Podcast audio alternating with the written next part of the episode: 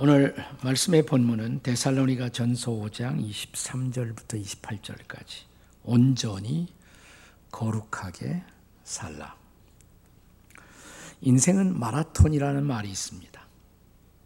마라톤이라는 것은 지명이에요, 본래. 그리스에 가면 지금도 마라톤이라는 지역이 있습니다.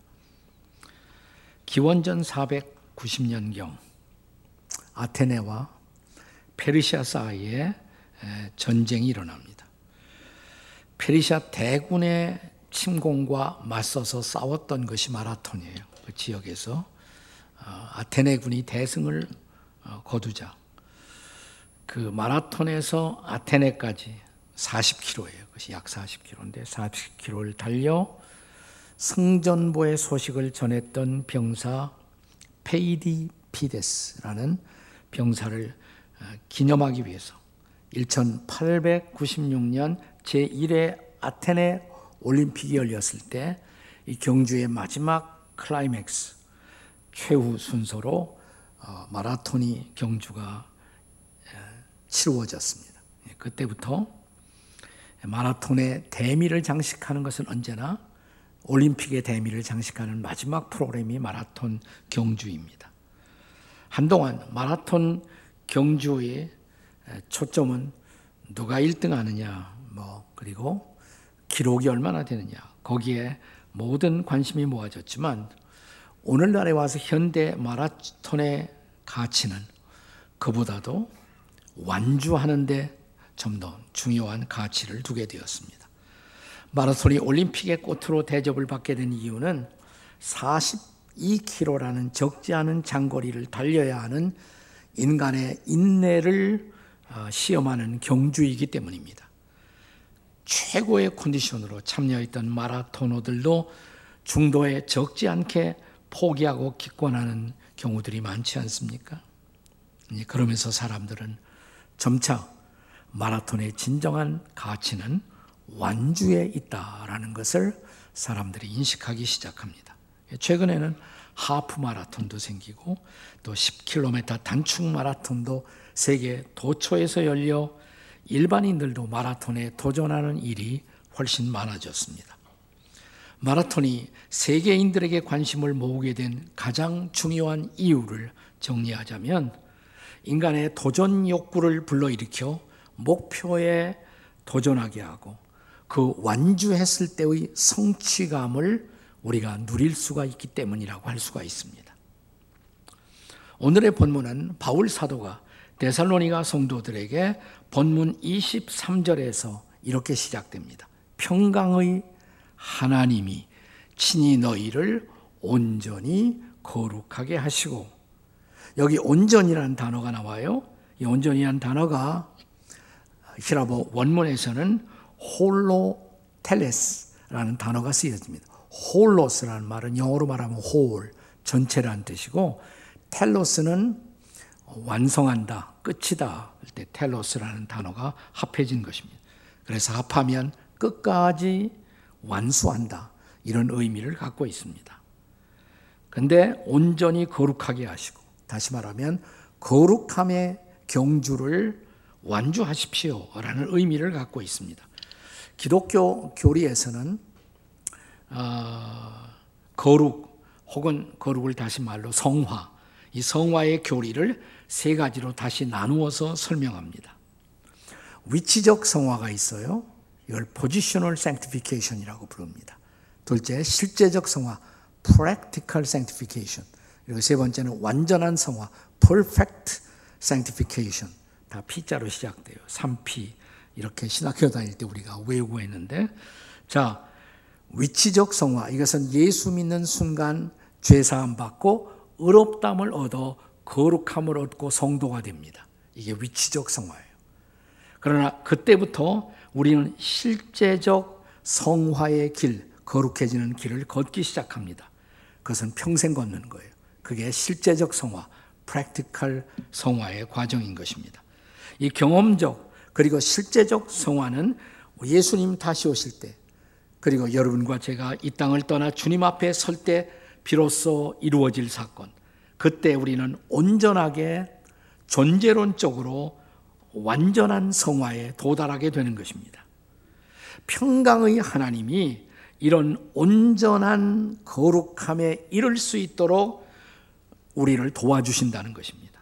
자, 그렇다면 이런 주님의 도우심을 힘입고 우리가 온전하게 거룩해지기 위해서 우리가 할 일은 도대체 무엇일까요? 그 첫째는 전 존재를 주님께 드릴 수 있어야 한다는 것입니다. 우리의 전 존재를 그분에게 드려야 합니다. 자, 본문 23절에서 사도 바울은 평강의 하나님이 우리의 무엇을 온전히 거룩하게 하신다고 했습니까? 다시 23절을 보세요. 거기에 너희의 거기서부터 읽어요. 다 같이 시작. 너희의 온 영과 혼과 몸이 우리 주 예수 그리스도께서 강림하실 때 흠없게 보존되기를 원하노라. 아멘. 여기 영과 혼과 몸이라는 표현이 등장해요. 이 표현을 둘러싸고 성경학자들은 인간의 존재의 구성 요소가 셋인가 둘인가. 문자 그대로 하면 영, 혼, 몸. 그러니까 셋이 되죠. 이걸 3분설이라고 그래요. 나 영과 혼을 나누지 않고 함께 영혼과 그 다음에 몸 이렇게 하면 2분설 두 가지가 됩니다. 오늘날 복음주의 학자들은 3분설보다는 더 많은 사람들이 2분설을 지지합니다. 왜냐하면 영과 혼이라는 것이 그렇게 나눌 수가 없다. 교대적으로 쓰여진다. 내 영화 하나님을 찬양하라. 내 혼아 하나님을 찬양하라. 교대로 많이 쓰여지고 있어요. 하나님이 인간을 창조하실 때 흙이라는 물질에다가 하나님의 생기라는 비물질을 불어넣으십니다.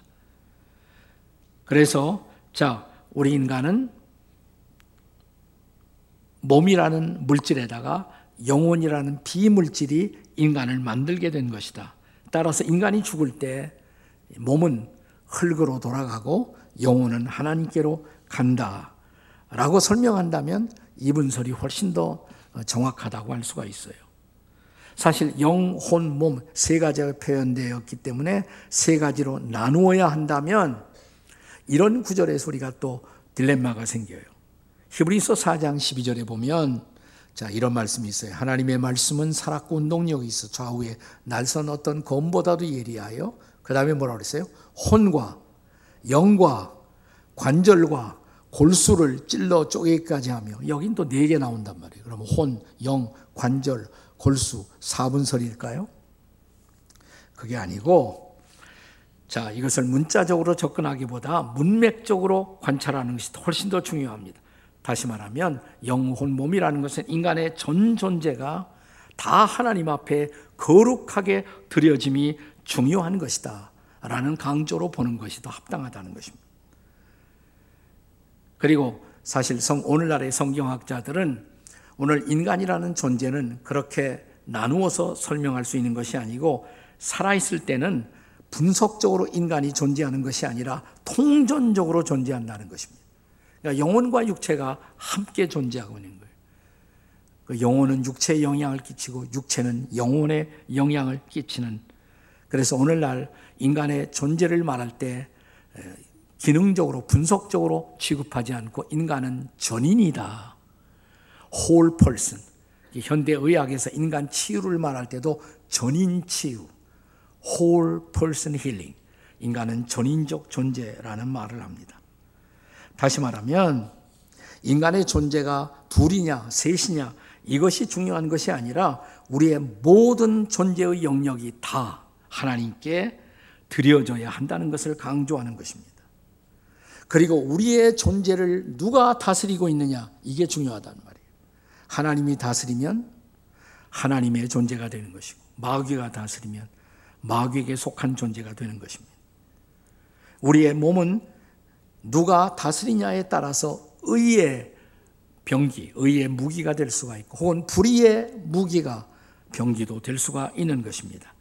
로마서 6장 13절의 말씀을 기억하십니까? 같이 읽겠습니다. 시작. 또한 너희 지체를 불의의 무기로 죄에게 내주지 말고 오직 너희 자신을 죽은 자 가운데서 다시 살아난 자 같이 뭐예요?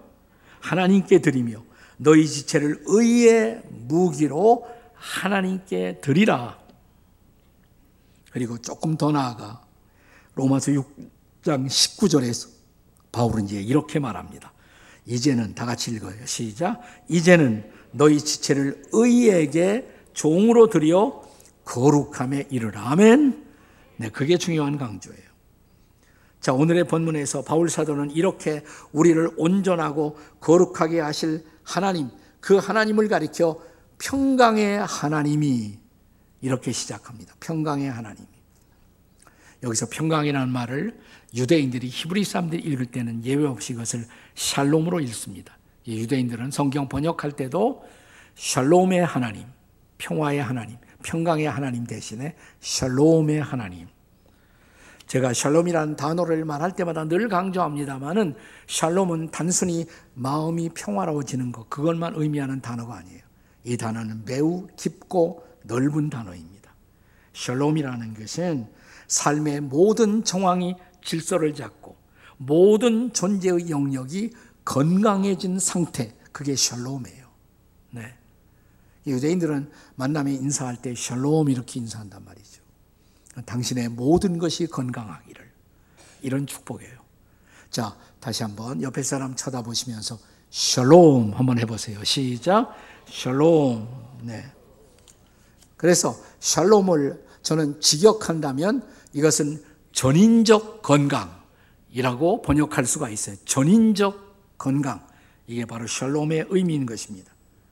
그래서 오늘 본문의 진정한 의미는 주님 이 땅에 다시 오실 때까지 우리가 건강하게 존재하므로 우리의 존재의 영역이 날마다 every day 매 순간순간마다 하나님께 드려진 상태로 살아야 한다는 의미인 것을 믿으시기 바랍니다.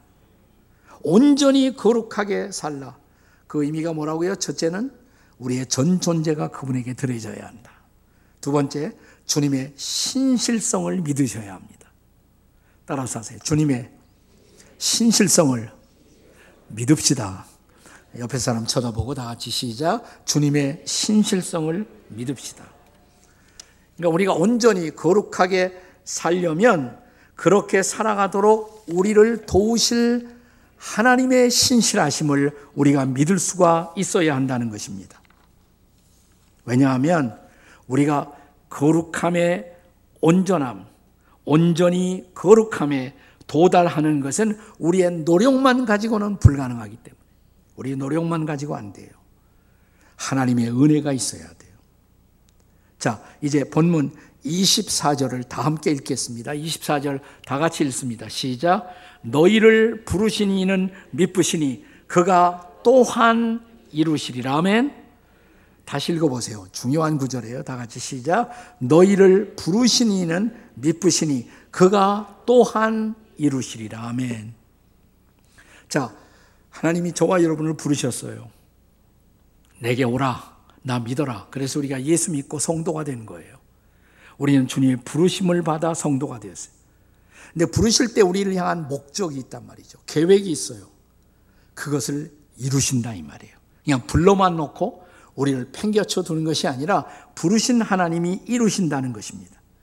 우리의 삶의 거룩함의 온전함에 도달하는 것, 거기까지 우리를 도와주시겠다는 것입니다.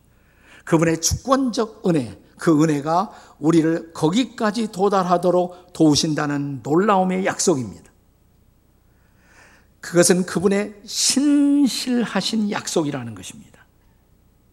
자, 여기 우리를 부르신 이렇게 부르신 하나님은 미쁘시니 그랬어요. 그랬죠? 조금 아까 미쁘시니 이걸 이쁘시니 이렇게 읽으시면 안 돼요. 미쁘시다. 영어로 말하면 이게 faithful하다 이 말이에요. faithful하다. 자, 메시지 성경 현대어 번역 성경에 보면 이 대목을 이렇게 번역했습니다.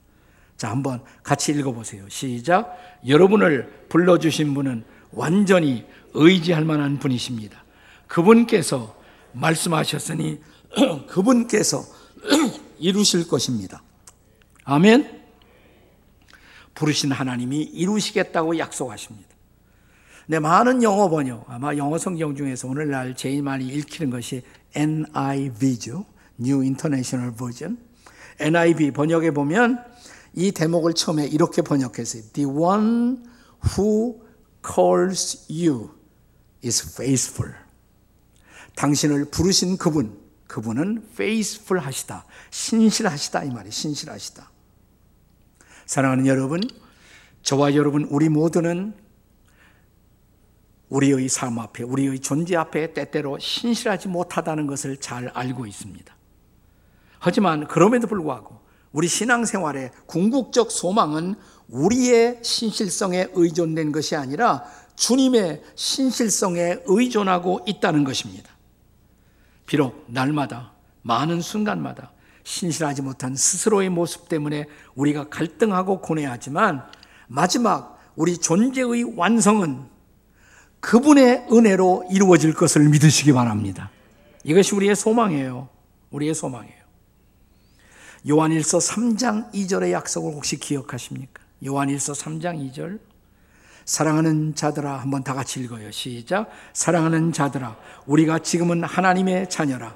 장래에 어떻게 될 것은 아직 나타나지 아니하였으나 그가 나타나시면 우리가 그와 같을 줄을 아는 것은 그의 참모습 그대로 볼 것이기 때문이니. 아멘. 아멘. 사랑하는 자들아, 우리가 지금은 하나님의 자녀다. 근데 하나님의 자녀로서 장래에 어떤 존재가 될 것인가? 그것은 아직은 나타나지 않았다. 그러나 그분이 나타나시면, 주님이 다시 오시면 이 말이에요. 그리스도가 재림하시면, 자, 그때 이루어질 놀라운 사실, 그가 나타나시면 우리가 그와 같을 줄을 아는 것은 그분이 다시 오실 때 그분의 도우심을 통해서 우리가 그를 닮은 존재로 완성된다는 것. 이것이 우리의 궁극적 소망인 것을 믿으시기 바랍니다. 그래서 그 다음 구절, 요한일서 3장 2절 읽었는데 3절. 자, 3절 말씀 같이 읽습니다. 시작. 주를 향하여 이 소망을 가진 자마다 그의 깨끗하심과 같이 자기를 깨끗하게 합니다. 마지막으로 그를 온전히 닮을 소망이 있는 사람은 지금부터 그를 닮아가야 한다 이 말이. 지금부터. 네.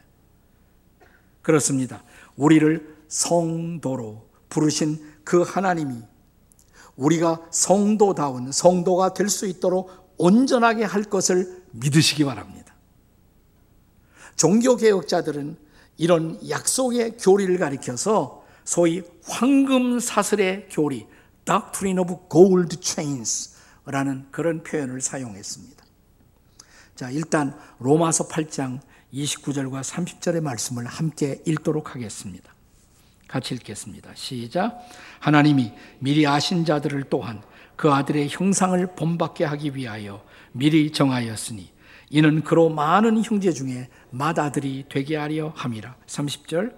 또 미리 정하신 그들을 또한 부르시고 부르신 그들을 또한 의롭다 하시고 의롭다 하신 그들을 또한 영화롭게 하셨느니라. 아멘. 저기 중요한 예, 구원 사역과 관련된 교리들이 등장해요. 정하시고 흔히 우리가 예정이라고도 말하죠. 정하시고 정하신 그들을 부르시고 부르시고 자 부르신 그들을 의롭다고 해 주시고 의롭다고 한 그들을 어느 날 마침내 영화롭게 하신다. 근데 이 네 가지가 떨어져 있는 것이 아니라 연결되어 있다 이 말이에요. 사슬처럼 금사슬처럼 연결되어 있어요.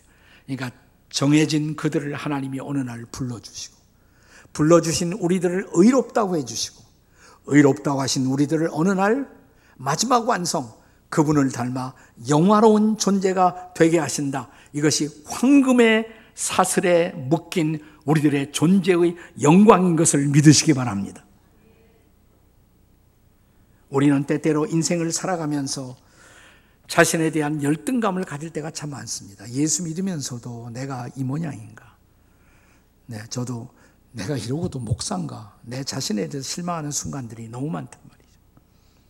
그런 존재에 대한 열등감이 있을지라도 그러나 열등감에 빠지면 안 돼요. 열등감을 넘어서서 주님을 바라보고 나를 도와주실 그 주님께서 마침내 나를 그분을 닮은 존재로 완성시켜 주시리라는 소망. 이 소망을 갖고 묵묵히 주님의 길을 걸어가는 저와 여러분이 되시기를 주님의 이름으로 축원합니다. 어떻게 우리는 온전히 거룩해질 수가 있어요? 이제 마지막 세 번째, 은혜의 통로로 살아야 한다는 것입니다. 따라서 하세요. 은혜의 통로로 살아갑시다. 자, 옆에 사람들에게 다 같이 시작. 은혜의 통로로 살아갑시다. 자, 이제 바울 사도는 데살로니가 교회에 보내는 데살로니가 전서 첫 편지의 마지막을 마무리하면서 이제 기도를 부탁합니다. 그리고 데살로니가 성도들을 축복합니다. 그리고 그들을 하나님의 은혜에 부탁합니다. 자, 먼저 25절 말씀을 같이 읽겠어요. 25절 다 같이 읽습니다. 시작. 형제들아, 우리를 위하여 기도하라. 아멘. 우리를 위하여 기도하라. 우리가 바울 서신 혹 바울의 편지들을 읽어보면 편지 서두에 1장에는 반드시 제가 여러분을 위해 기도하고 있습니다. 이 말이 꼭 나와요. 그리고 편지 마지막 장에 가면 꼭 저를 위해 기도해 주십시오. 라는 부탁이 나옵니다. 기도해 주고 기도받는 관계, 기도의 소통이 열려 있는 관계, 이것이 바로 은혜의 관계인 것입니다.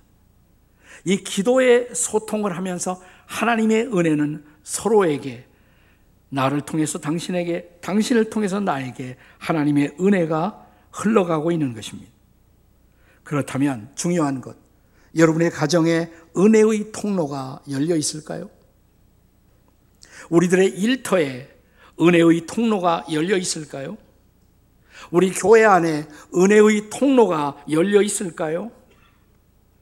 우리가 인생을 살아가다가 정말 힘들고 어려울 때 저를 위해 기도해 주십시오라고 부탁할 수 있는 사람들이 있습니까, 여러분? 내가 힘들고 어려울 때 날 위해 기도해 주세요 라고 말할 수 있는 사람들이 몇이나 될까요? 그게 은혜의 통로예요. 그게 열려 있는 사람들은 그 은혜를 공급받아요. 서로를 위해서 기도함으로써. 자, 바울 사도는 본문의 편지를 마무리하면서 이 마지막 대목에서 이제 데살로니가의 모든 성도들을 축복합니다. 그러면서 제일 마지막 구절 28절에서 이런 말씀으로 편지가 마무리되죠. 28절 다 같이 읽겠습니다. 시작. 우리 주 예수 그리스도의 은혜가 너에게 있을지어다. 아멘. 이게 바울의 축도예요. 말하는 축도. 근데 이 축도, 축복 기도, 우리가 예배도 보통 축도로 다 끝나잖아요. 근데 가장 중요한 것이 뭐냐? 축도에서 은혜란 단어예요. 은혜. 그리스도의 은혜가 너에게 있을지어다. 그러니까 바울은 주님의 은혜만이 그 성도들을 붙들어 세울 것을 믿었기 때문입니다. 바울의 모든 편지, 바울의 모든 축복은 반드시 은혜를 비는 축복으로 끝나고 있어요. 바울이 에베소 교회를 떠나면서 3년 동안 사역했던 정든 교회 성도들을 마지막으로 축복하면서 사도행전 20장 32절에 보면 이런 말씀이 나와요.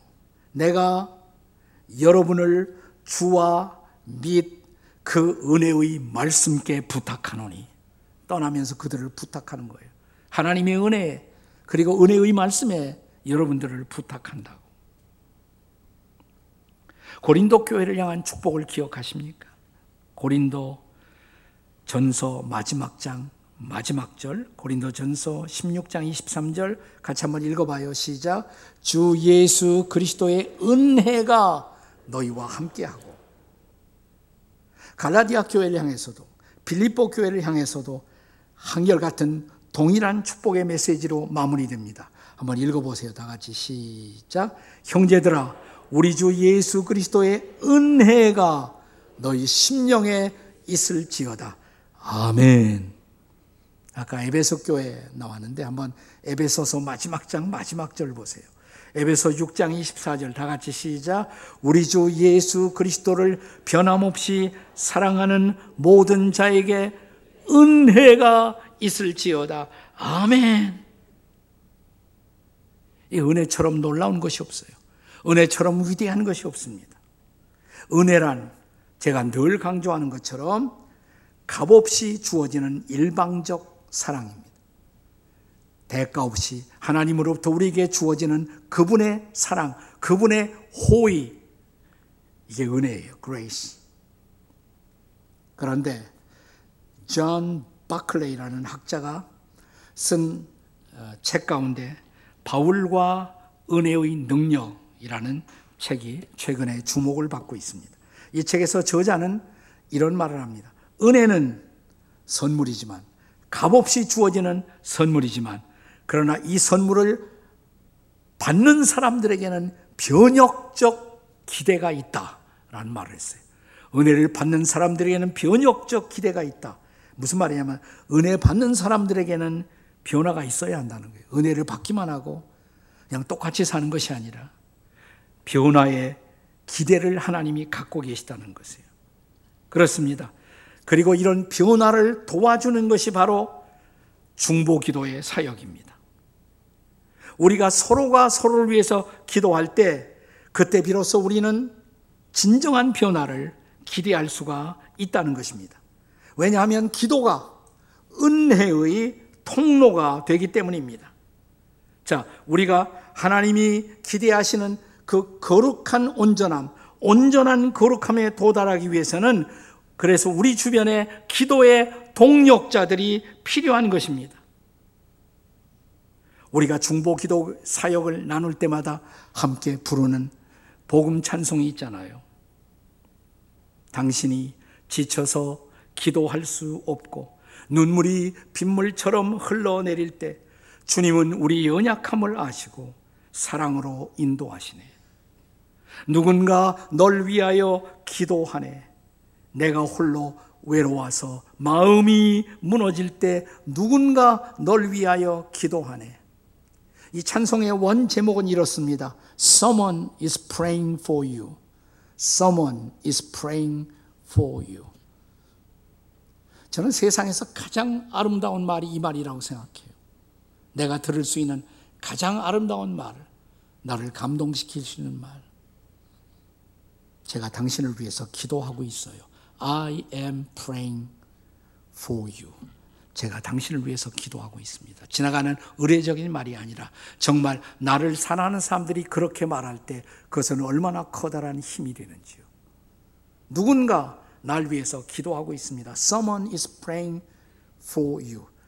이 원문, 이 복음 찬송의 원문 가사에 보면 예, 우리 찬송가 가사가 반영하지 못하고 있는 한 대목이 있어요. 폭풍 가운데 구름이 당신을 에워싸고 당신이 타고 있는 배가 흔들리고 지칠 때라도 희망을 잃지 말 것은 because someone is praying for you. 당신을 위해 기도하는 누군가가 있기 때문입니다. 우리가 아직 좌절하지 않은 이유, 아직도 우리가 모든 것을 포기하지 않은 이유, 누군가 우리를 위해 기도하고 있어요. 그 나를 위해 기도하는 사람들이 있다는 놀라운 행복. 교회 공동체의 축복은 교회 공동체 안에서 이런 사람들을 찾아내야 돼요. 서로 기도할 수 있는 것. 우리 목장이 제가 목장 사역을 하면서 늘 강조했던 것이 서로 기도하는 관계가 되어야 된다고. 목장 모임에서 제일 중요한 것은 설교하는 것도 아니고 서로를 위해서 기도하는 것이라. 제가 힘들어요. 저를 위해 기도해 주세요. 아무에게도 말할 수 없었던 그 말을 할 수 있는 것. 그것이 우리들의 목장 모임, 우리들의 기도 모임. 그리고 형제들의 자매들의 기도를 받고 기도를 힘입어 다시 일어나는 것. 그리고 다시 하나님이 우리에게 보여주신 목표를 향해서 달려가 마침내 완주하는 것. 이것이 크리스찬 믿음의 경주의 궁극적 소망인 것을 믿으시기 바랍니다. 그 목표를 향해 금년 한 해도 완주하시는 저와 여러분이 되시기를 주님의 이름으로 축원합니다. 아멘. 기도하시겠습니다.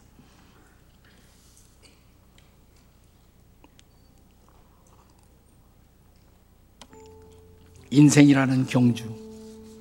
그렇게 쉬운 경주가 아니에요.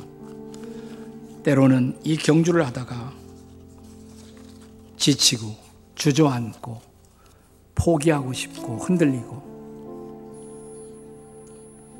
마라톤 경주할 때도 항상 곁에 같이 달리는 사람이 있습니다. 페이스메이커라고 그러죠. 같이 달려주는 사람이 있어요. 힘을 주고, 격려해주고, 그리고 나보다 앞서가라고. 당신은 꼭 골인해야 된다고, 완주해야 된다고. 아직 포기해서는 안 된다고. 아직 절망해서는 안 된다고. 내가 당신을 위해 기도하고 있어요. 일어서야 해요. 앞을 향해 나가야 해요. 우리 조용히 함께 오신 분들, 부부가 함께 왔다면 조용히 한번 손을 잡고 옆에 있는 사람이 부부가 아니라도 사랑하는 친구, 믿음의 친구들이 있다면 조용히 손을 터치하고 잠시 한번 서로를 위해서 기도해 보겠습니다. 주님, 도와주세요.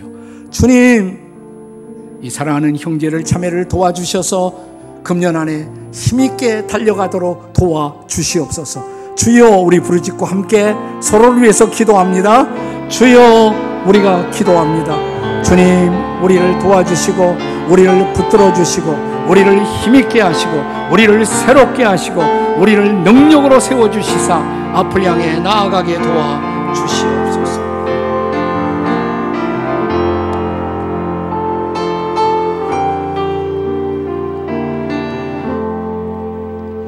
당신이 지쳐서 기도할 수 없고 눈물이 빗물처럼 흘러내릴 때 주님은 우리 연약함을 아시고 사랑으로 인도하시네. 누군가 널 위하여 기도하네. 주님, 그 은혜를 힘입고 그 기도를 힘입고 일어나 달리겠습니다. 완주하겠습니다. 도와 주시옵소서. 예수님의 이름으로 기도합니다. 아멘.